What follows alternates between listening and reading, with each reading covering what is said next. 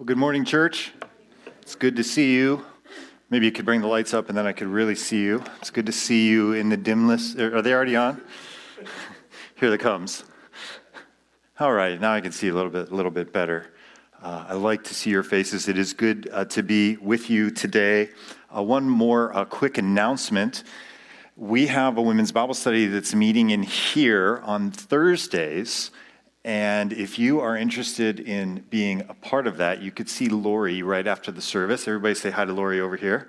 And Lori will be standing right here at the end of the service, so you can just come down and talk to her if you have any questions about that.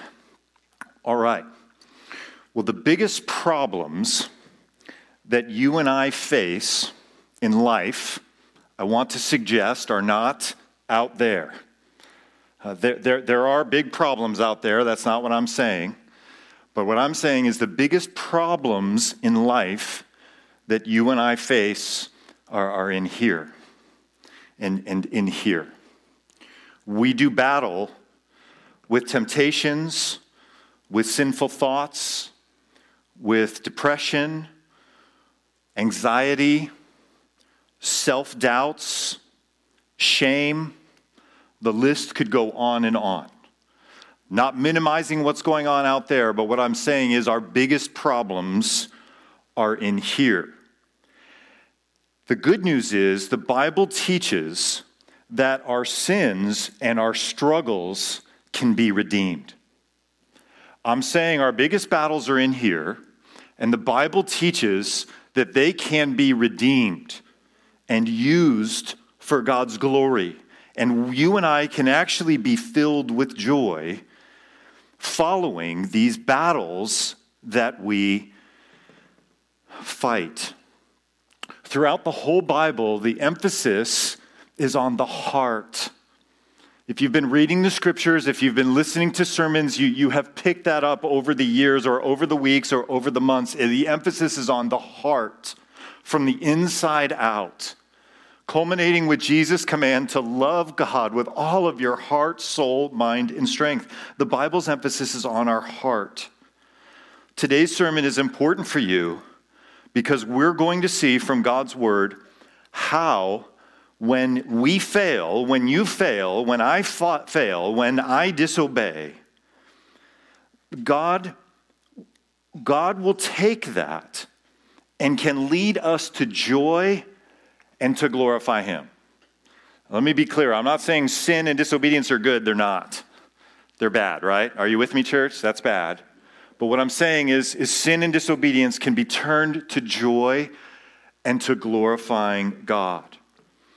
And this is an important thing for us to understand, and, and, it's in this little paragraph in this text and in other texts that we're going to look at today. Now, before we get to today's text, I want to do, this sounds a little presumptuous, but I want to do just a brief summary of the Old Testament and the New Testament. Okay? Does that sound a little presumptuous? Uh, the, the Old Covenant and the New Covenant. Just a, just a brief refresher. You know these things. If we talk about the Old Covenant, we're talking about the people of God as a nation, essentially. We're talking about Israel. And they have a law, they have a written code. And that code is not just spiritual laws, not just biblical truth, but it's the law of their land. It's the law of their IRS. It's the law of their police force. It's a nation state, a theocracy. The Old Testament, the Old Covenant. And they had a system, and they had a temple, and they had sacrifices where they brought animals. A brief summary of the, of the Old Covenant, of the Old Testament. In the New Testament, we have not a nation, but we have a planet of, of people from every tribe and every language, whether it's in Papua New Guinea or in Africa or in the foothills or in Mexico or Canada. The community, the people of God, are in local churches all over the planet, and our mission is to spread those to everyone. So you see some of the differences. The, the, going back to kind of the core in theology here, we have the law of Moses and we have temple sacrifice and we have these rules and regulations about diet and so on. And over here at the core in the new covenant, in the New Testament, we have the gospel that Christ died for sinners and rose on the third day. And this is at the center here versus the law here. Brief summary of the Old Testament and the New Testament. If we look at a little bit of the Old, at the law, Deuteronomy chapter 7, it says, The Lord, and the, the word there is Yahweh, which was in our song, the covenant keeping God of Israel. Yahweh did not set his affection on you, nation of Israel, and choose you because you were more numerous than other peoples, for you were the fewest of all peoples. In other words, he didn't look down and say, hey, you're the most numerous, or you're the best looking, or you're the most intelligent, or you're the most obedient. For you were the fewest of all peoples. But it was because the Lord loved you. Do you see that? The love of God is at the heart of this, of this, of this Old Testament covenant, this Old Testament community and you keep the oath, and you kept the oath he swore to your forefathers that he brought you out with a mighty hand and redeemed you from the land of slavery, from the power of Pharaoh, of king of Egypt. Now, we don't see the word in this paragraph that's on the screen, but I want to suggest that there's a theme that's really loud on this screen, even though the word isn't there, and it's grace. Do you see grace on this, on this screen? Do you see it? When he says, I didn't choose you because you were the most numerous, he's saying, I just loved you. We sometimes call that sovereign grace, whatever you want to call it, man, it's good. You want to be on the receiving end of this. And this message of grace is for the entire planet. It was actually through Israel back in the Old Covenant, and even more explicitly, it is in the New Covenant through the church. That's why we have missionaries. That's why we have this going on this spreading of this good news, the gospel. We call this grace, we call it undeserved favor. And it's really not like what goes on in our world. Grace is not something we readily find or see out there, the undeserved favor coming down upon someone. I mean, we kind of operate, understandably, on a different system generally. You know, if you've, you've been to the airport and, and you're waiting to get on a plane and they're trying to figure out who's going to fly this thing, right? Imagine if they went by grace. Undeserved favor.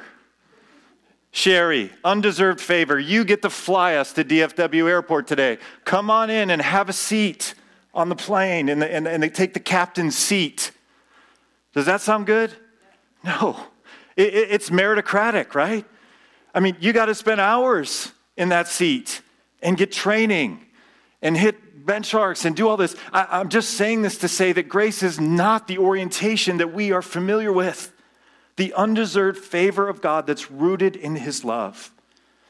So, going back to this old covenant and this love, there was a sign for it. Genesis chapter 17, a sign of God's love. You are to undergo circumcision, and it will be the sign of the covenant between me and you.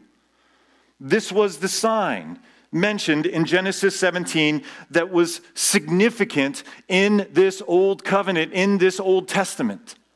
As we come to the book of Romans, we're in early in this transition between the old covenant, the Old Testament, and the New Testament. And guess what? You know, they say no one likes change except a wet baby, right? So they don't want the change. And that is what is getting addressed here in this text that we're about to look at in Romans chapter 2. So the circumcision was a good thing. It was the sign of the covenant. It wasn't the covenant. But God's people, including today, we have a long history of misunderstanding and of distorting God's word. So, what did they do? The rabbis and the theology that was operating all the way up to the first century church in Rome was no person who is circumcised will go down to Gehenna, an Old Testament word for what the New Testament would call hell.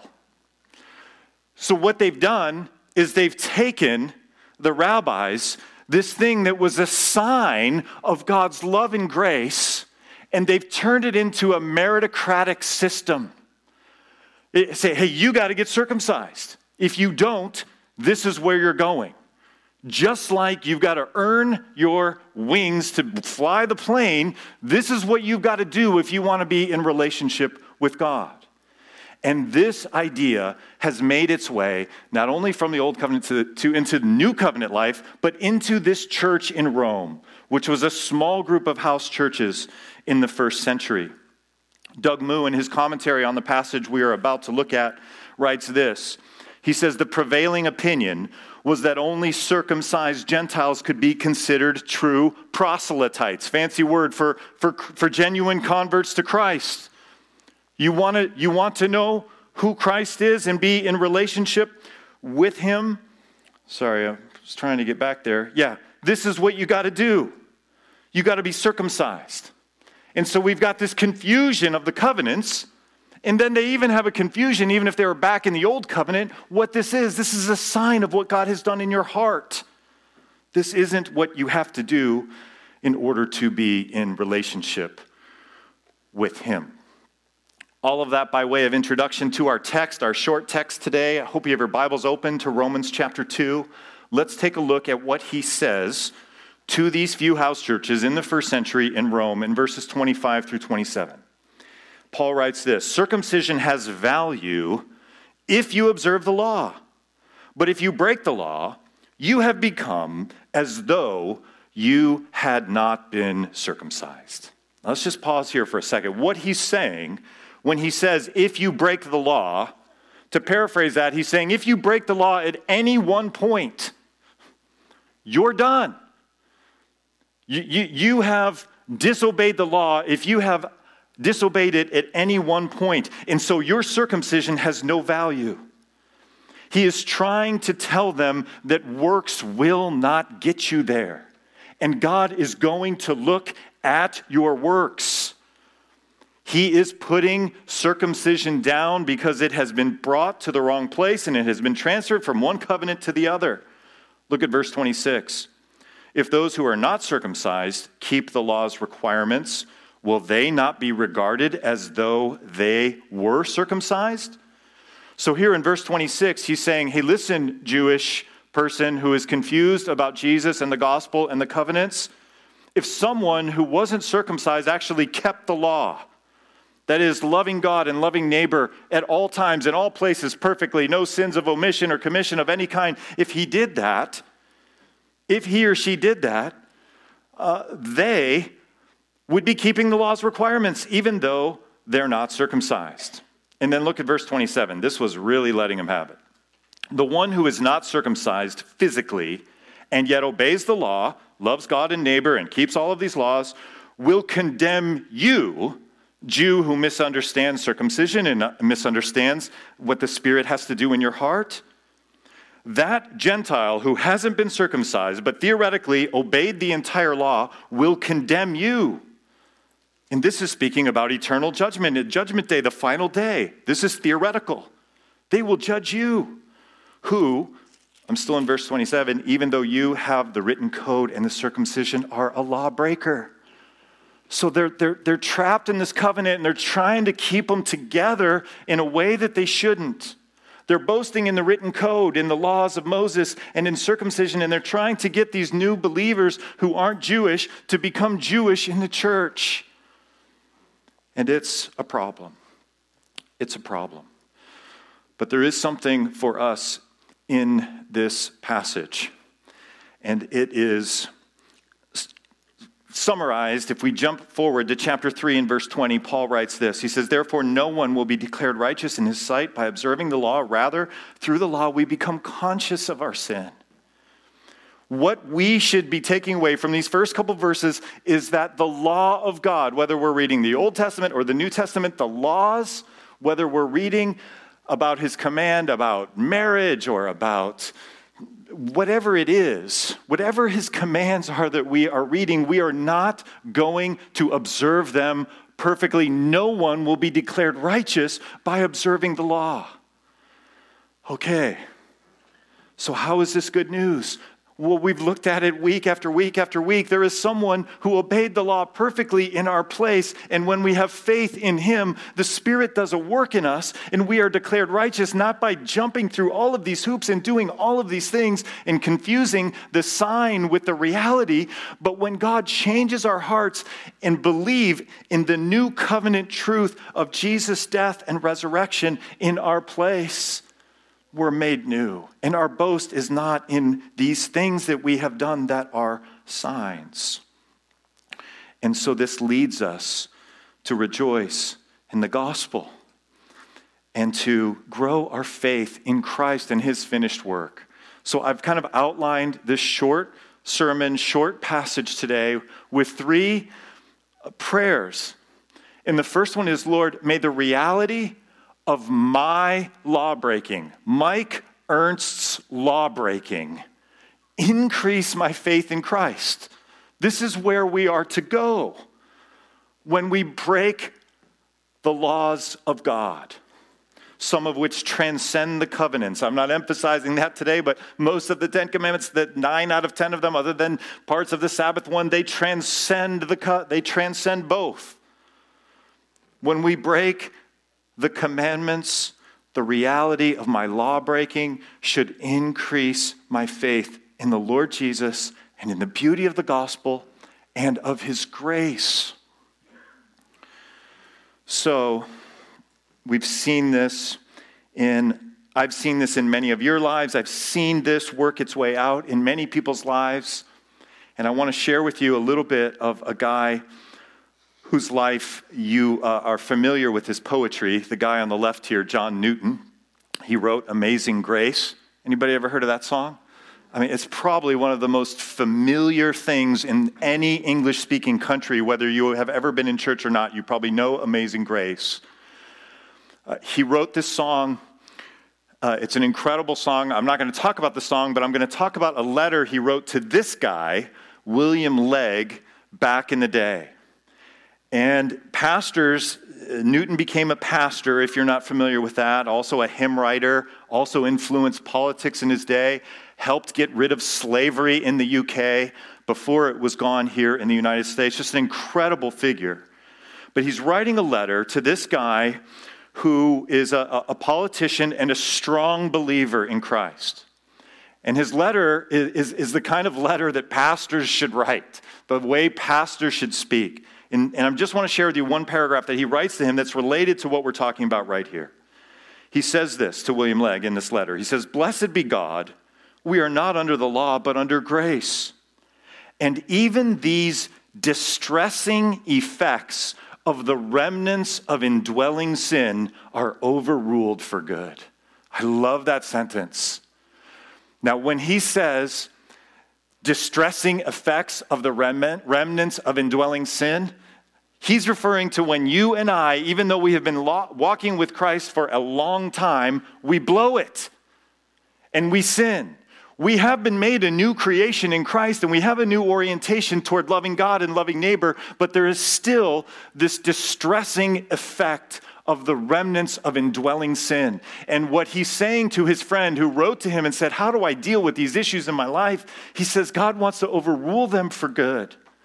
By these experiences, the believer is weaned more from self and taught more highly to prize and more absolutely to rely on Him, on Christ, who is appointed to us of God. The more vile we are in our own eyes, the more precious He will be to us. Our, our, our friend here, John Newton, had a very healthy perspective of his own vileness. You remember that word in, in Amazing Grace, wretch? A lot of people don't like that word. And maybe don't even like the song if they think about the lyrics, because, like, uh, we shouldn't talk about ourselves as vile or wretch, as wretches.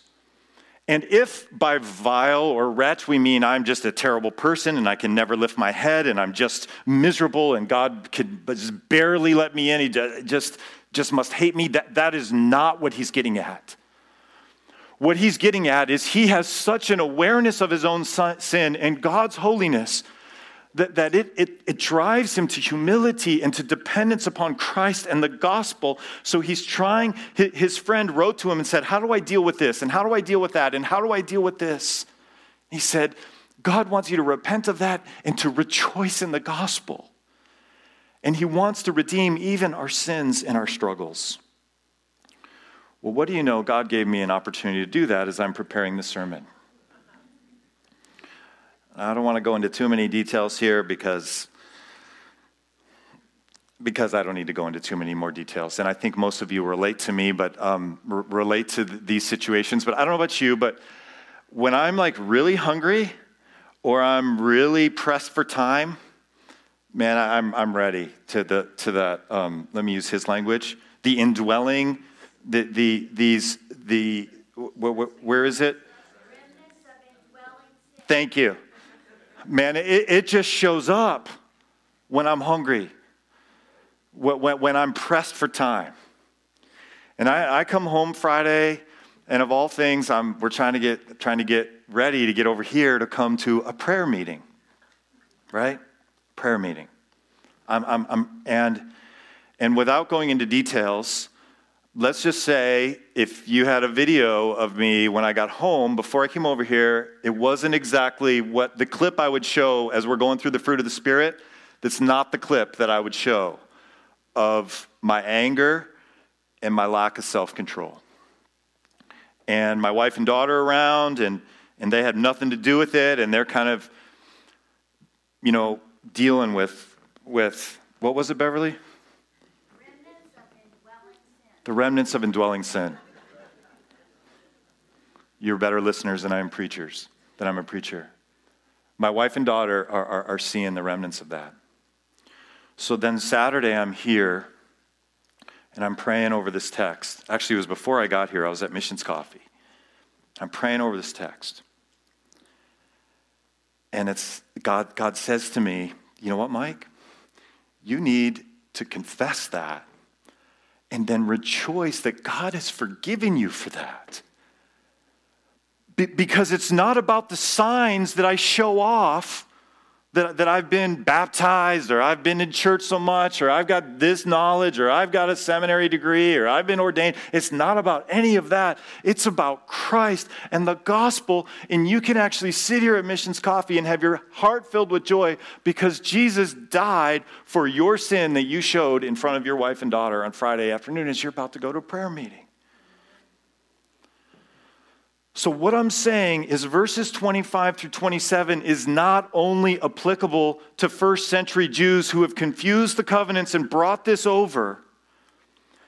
It's, it's a, this is a paragraph that shows that you and I are lawbreakers, and, and we just need to be honest with that and run to Christ in the gospel and experience his freedom, and then pray, as Don already alluded to, that, that I would do that a lot less. So, so it's another sermon to talk about holiness and progressive sanctification. That's not this sermon, but I just want to give that a mention.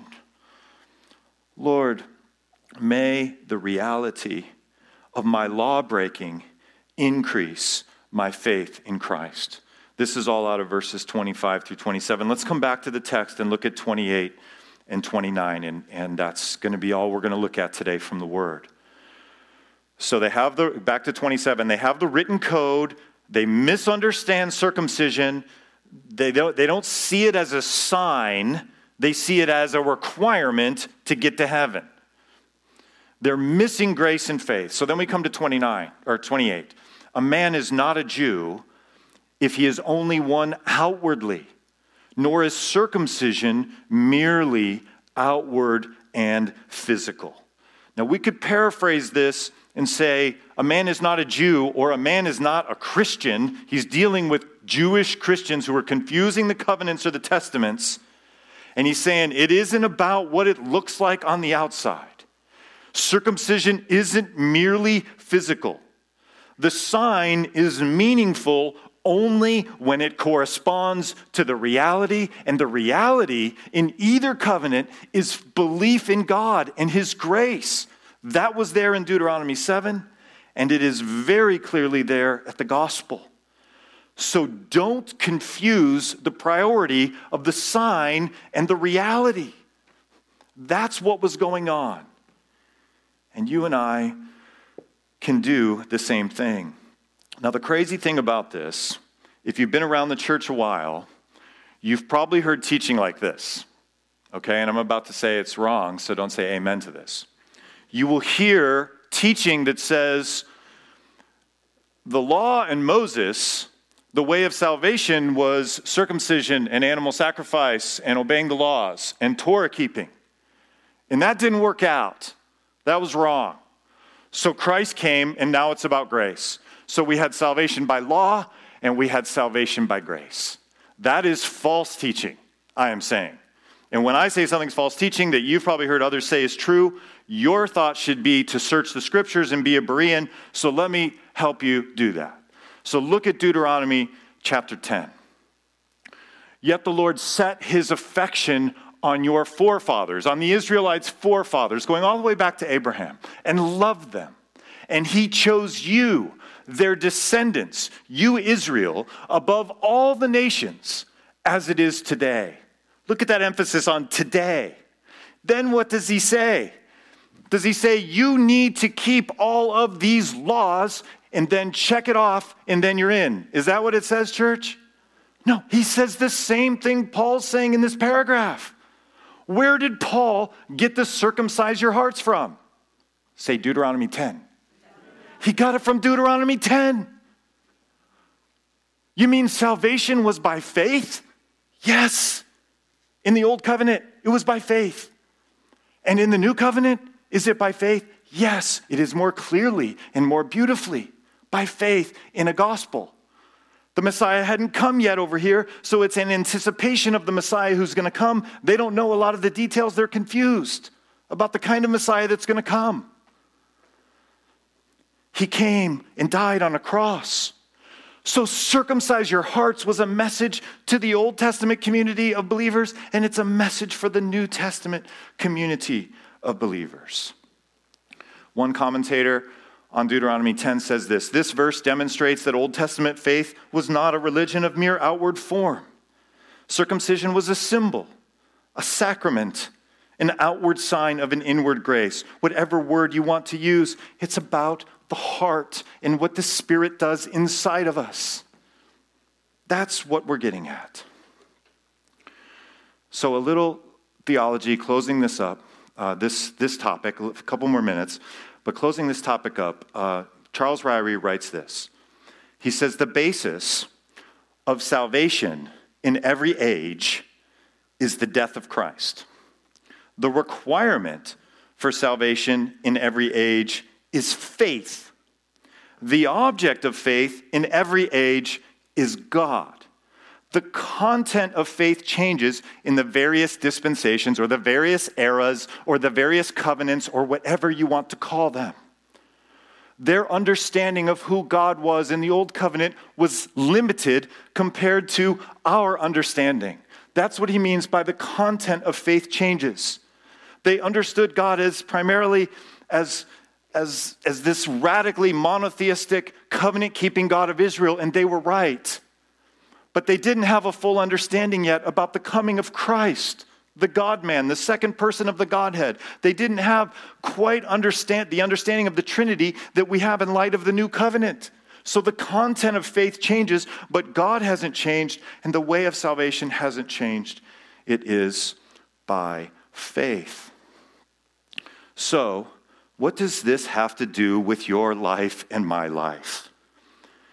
We ought not to gather just to hear theolo- theology lessons and systematics lessons. What does this have to do with you and me?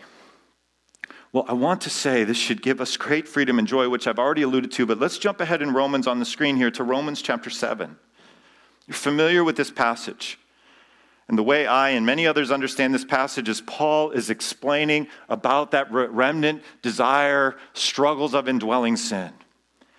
This is what he says in Romans 7 For I have the desire to do what is good, but I cannot carry it out. For what I do is not the good I want to do. No, the evil I do not want to do, this I keep on doing. That's me on Friday before the prayer meeting. I don't want to do that. Now, if I do what I do not want to do, it is no longer I who do it, but it is a sin, but it is sin living in me that does it. See, I've become a new creature in Christ going all the way back to 1987 when I was born again and the Spirit changed my heart and I became a new creation. But I've got this indwelling stuff that I'm still working on all these decades later. And so, guess what? I'm in good company. I am like the Apostle Paul. So, again, I'm not saying that sin and disobedience is good, it's bad. But when we sin and disobey, and this indwelling remnant comes out within us, we run to Christ, we apply the gospel, we confess our sin, and we should end in rejoicing and worship and loving Him. So I'm, I'm saying this is, this is actually part of what it means to become a mature believer in Christ. So at this point, you should be asking, at some point, probably in the sermon, if you're a thoughtful person, you may have already asked the question well, we've talked about the sign of the covenant for the Old Testament, the Old Covenant. What is the sign of the covenant for the New Testament? And so we could spend a lot of time on this, but to just say one thing, let's look together at a verse that you have heard so many times. In the same way, after supper, he, Jesus, took the cup, saying, This cup is the new covenant in my blood. This is a metaphor here. He, he's not saying the cup is the new covenant. He's saying this cup, which represents the wine or the juice inside, which represents my blood, this is the covenant. And this ordinance that we do at Cornerstone, the first and third Sundays of the month, where we take bread and we take the cup, do this whenever you drink it in remembrance of me. So I think if we study the scripture seriously and we ask the question, what is this? What is the sign of the covenant? Old circumcision. What is the sign of the covenant new? It is you and I and believers all over the planet partaking of the Lord's Supper whenever, however we do that. Now, it's interesting. What does he tell us about this sign, the new covenant, about how we practice it as a church, as, as local churches all over the planet? How are we supposed to do this? What does he say? Does he say, well, make sure you've checked this off and, and you've got it? This is a requirement for salvation. That is not what he says. What does he say? In verse 28 of the same chapter, he says, Let a person examine himself then, and so eat the bread and drink of the cup. Examine myself. We're not going to do this today. I think we're on for next week.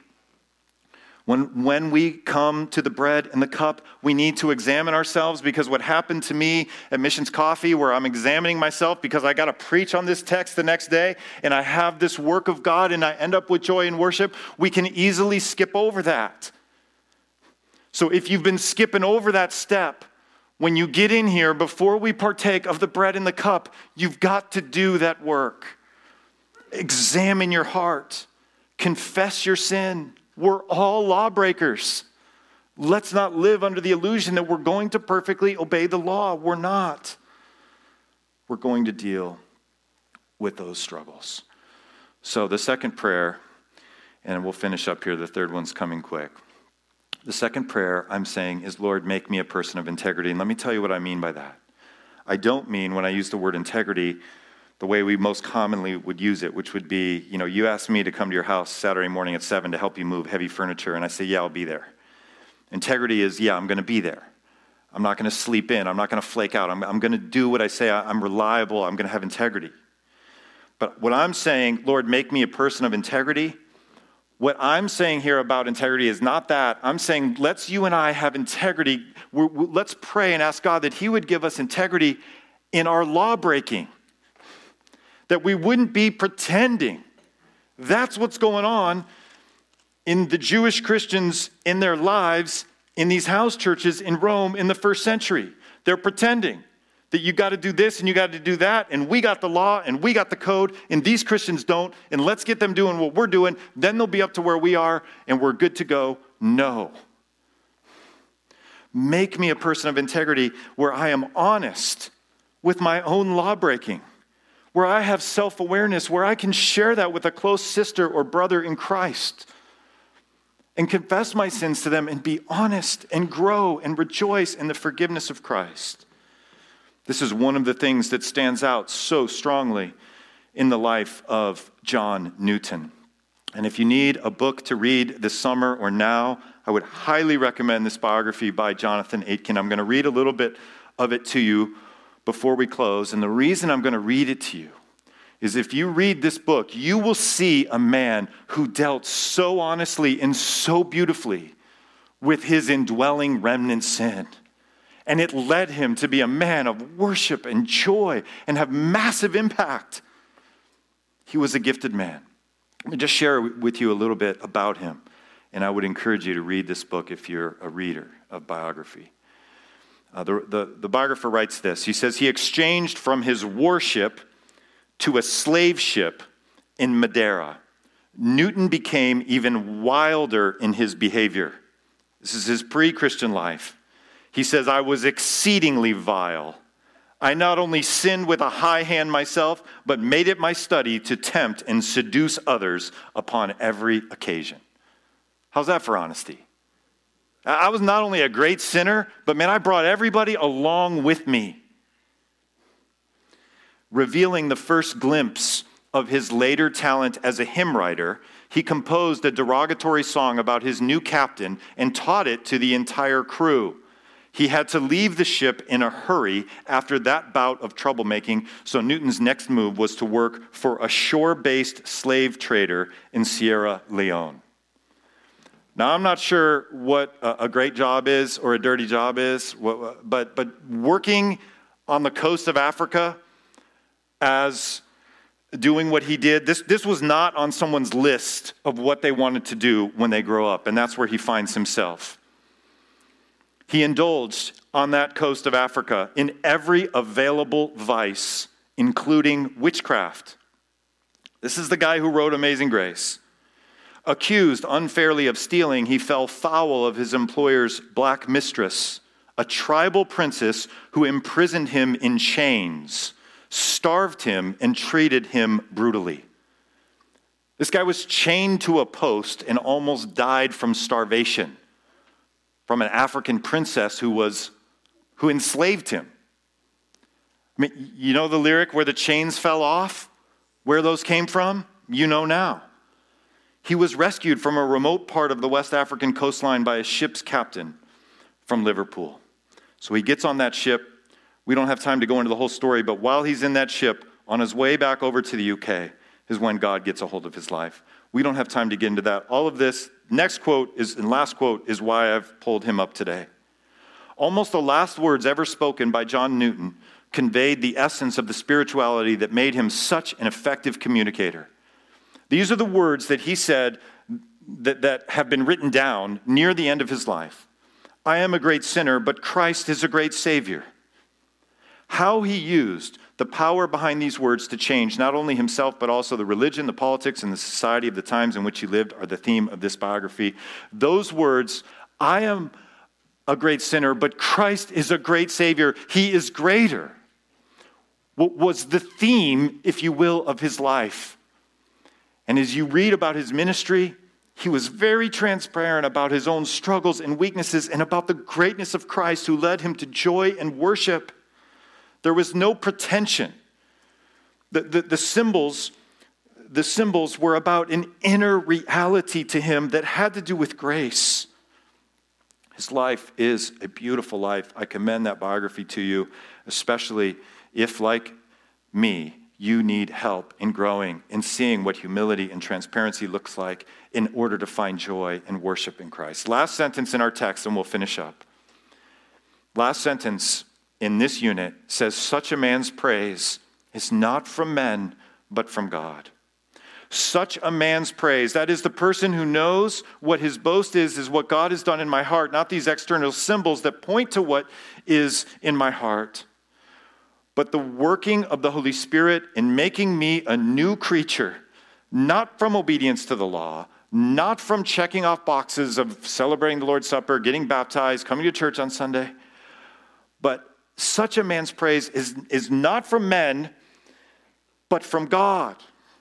What he was after, Newton, was praise from God what those early Christians in Rome who were confused about the covenants were after were, were checking off the boxes of what the rabbis were saying you need to do in order to earn salvation. So the final prayer here is Lord, help me to live for you, not for the praise of man. That's how he ends this paragraph. And on that note, let's bow our heads and pray together and ask the Lord to make us people who are interested in his praise and not the praise of men and women. Father in heaven, we are prone to want the praise of others. We are prone, because of that remnant sin in us, to want to look better than we actually are. It's a paradox that freedom is found when we are honest in our law breakingness. And then we run to Christ and the gospel. And so, may the reality of our law breaking increase our faith in Jesus. And may we be people of integrity. That is, may we be people who are honest about the sins in our thought lives, in our hearts. May we be aware of that and confess it to you. And may we be in close relationships with a brother or sister in Christ where we would share it with them as well, and they would just come alongside of us and rejoice in the forgiveness that is ours in Christ. We pray in his name. Amen.